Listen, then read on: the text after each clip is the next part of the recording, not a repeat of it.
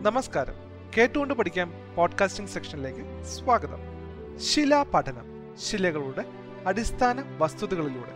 നിയതമായ രാസഘടന ഇല്ലാത്ത ഒന്നോ അതിൽ കൂടുതലോ ധാതുക്കളുടെയോ ധാതു സമാന പദാർത്ഥങ്ങളുടെയോ പ്രകൃതിയുള്ള സഞ്ചയത്തെയാണ് ശില എന്ന് വിളിക്കുന്നത്. ഭൗമ നിർമ്മാണ പദാർത്ഥങ്ങളിൽ ഏറ്റവും പ്രാധാന്യമുള്ളതെന്ന് അവകാശപ്പെടുന്ന ഒന്നാണ് ശിലകൾ. ശിലകൾ കൊണ്ട് നിർമ്മിക്കപ്പെട്ടതിനാലാണ് ശിലാമണ്ഡലത്തിന് ആ പേര് ലഭിച്ചത്.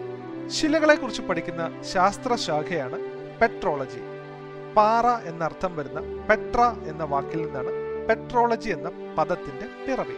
വ്യത്യസ്ത നിറത്തിലും കാഠിന്യത്തിലുമുള്ള ശിലകൾ കാണാൻ സാധിക്കും.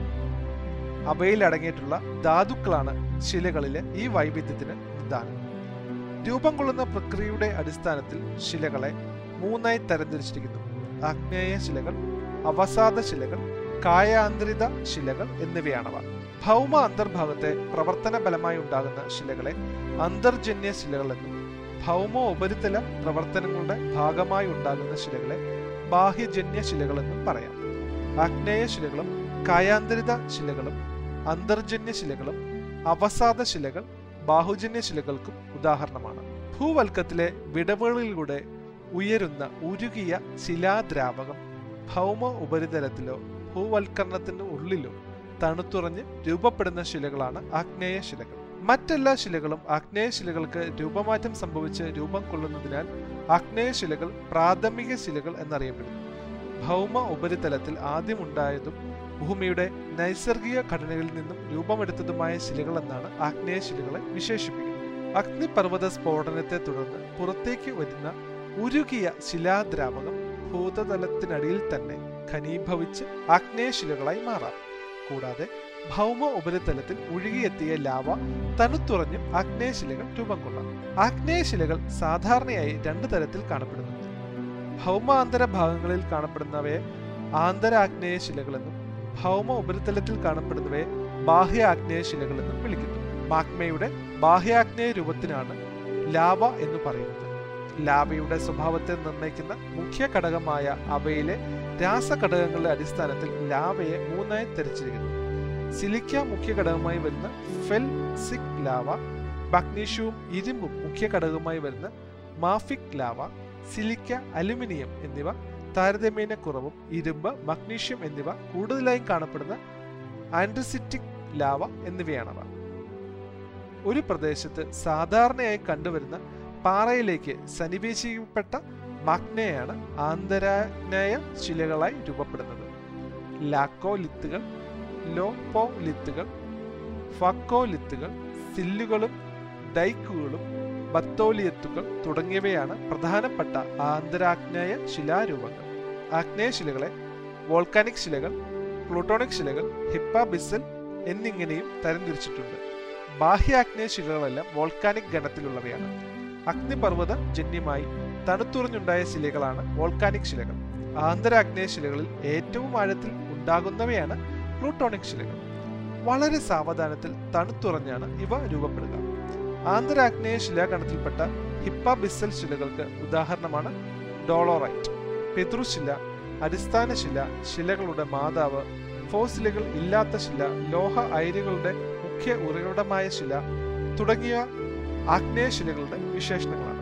സർവസാധാരണമായി കാണപ്പെടുന്ന അഗ്നേശിലയാണ് ഗ്രാനൈറ്റ്.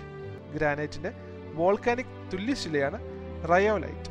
ഗ്രാനൈറ്റിന് സമാനമായ plutonic ശിലയാണ് granodiorite basalt diorite syenite dolerite തുടങ്ങിയവയും ആഗ്നേയശിലകൾക്ക് ഉദാഹരണങ്ങളാണ്. ഉയർന്ന മർദ്ദം മൂലമോ താപം മൂലമോ ശിലകൾ ഭൗതികമായും രാസപരമായും മാറ്റങ്ങൾക്ക് വിധേയമായി രൂപപ്പെടുന്നവയാണ് കായാന്തരിത ശിലകൾ. കേരളത്തിൽ ഏറ്റവും കൂടുതലായി കാണപ്പെടുന്ന ശിലകളാണിത്. ഏതെങ്കിലും ഒരു വസ്തുവിന് രൂപസ്വഭാവ മാറ്റങ്ങൾ വരുത്തുന്ന പ്രക്രിയയാണ് കായാന്തരീകരണം. ഒരു ശിലയിൽ വ്യവസ്ഥാപിതമായില്ലാത്ത ഒരു ധാതു പ്രത്യക്ഷപ്പെടുന്നതോടുകൂടിയാണ് ആ ശിലയ്ക്ക് കായാന്തരീകരണം സംഭവിച്ചു എന്ന് പറയുക. ഒരു അവസാദ ശിലയിൽ പരൽ രൂപത്തിലുള്ള എപ്പിഡോട്ട് മാസ് വൈറ്റ് എന്നീ ധാതുക്കളുടെ സാന്നിധ്യം കണ്ടാൽ അതിന് കായാന്തരീകരണം സംഭവിച്ചു തുടങ്ങിയെന്ന് മനസ്സിലാക്കാം. താപം മർദ്ദം രാസദ്രവങ്ങൾ എന്നിവയാണ് കായാന്തരീകരണത്തിന് മുഖ്യ ഘടകങ്ങൾ. കായാന്തരീകരണത്തിനുള്ള മുഖ്യ കാരണങ്ങളുടെ അടിസ്ഥാനത്തിൽ താപീയ കായാന്തരീകരണം സമ്മർദ്ദ കായാന്തരീകരണം താപസമ്മർദ്ദ കായാന്തരീകരണം എന്നിങ്ങനെ മൂന്നായി തരംതിരിച്ചു സ്ലൈറ്റ് മാർബിൾ ഷിസ് ഫിലൈറ്റ് ചർക്കൈറ്റ് കോണ്ടാർലൈറ്റ് തുടങ്ങിയവ കായാന്തരിത ശിലകളാണ്. കാലാന്തരത്തിൽ ശിലകൾ ക്ഷയിച്ച് പൊടിയുകയും ഈ അവസാദങ്ങൾ താഴ്ന്ന പ്രദേശങ്ങളിൽ പാളികളായി നിക്ഷിപ്പിക്കപ്പെടുകയും പിന്നീട് അവ ഉറച്ച് വിവിധ തരം ശിലകളായി മാറുകയും ചെയ്യുന്നതാണ് അവസാദ ശിലകൾ. പാളിയായി കാണപ്പെടുന്നു എന്നതിനാൽ ഇവയെ അടുക്കുശിലകൾ എന്നും വിളിക്കും. പാളികളായി രൂപപ്പെടുന്ന അവസാദ ശിലകൾ ഭാരവും കാഠിന്യവും കുറവായ ശിലകളാണ്. ജലകൃത ശിലകൾ സ്തരിത ശിലകൾ തുടങ്ങിയ പേരുകളിലും ഇവ അറിയപ്പെടുന്നു. നദികൾ കാറ്റ് ഹിമാനി തുടങ്ങിയ പ്രകൃതി ശക്തികളുടെ രാസപരവും ഭൗതികവുപരവുമായ പ്രവർത്തനങ്ങളുടെ ഫലമായാണ് ഭൗമ ഉപരിതലത്തിലുള്ള ശിലകൾ. അപക്ഷയം സംഭവിച്ച് അവസാദങ്ങളായി മാറുന്നത്.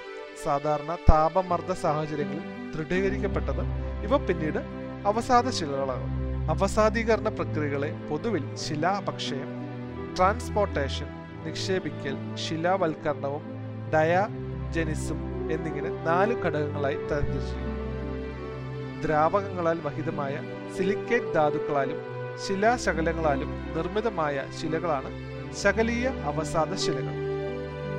രാസികമായ വിഘടനത്തിന്റെ ഫലമായി ഉണ്ടാകുന്ന ധാതുക്കൾ ഒന്നിച്ചു ചേർന്ന് ശിലകളായി മാറുന്നതാണ് രാസ അവസാദ ശിലകൾ.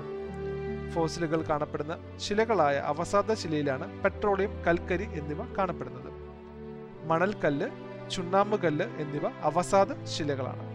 ശിലകളുടെ അടിസ്ഥാന വസ്തുതകളിലൂടെയാണ് നമ്മൾ കടന്നുപോയത്. പുതിയ വിശേഷങ്ങളും പുതിയ വിവരങ്ങളുമായി അടുത്ത പോഡ്കാസ്റ്റിൽ നന്ദി.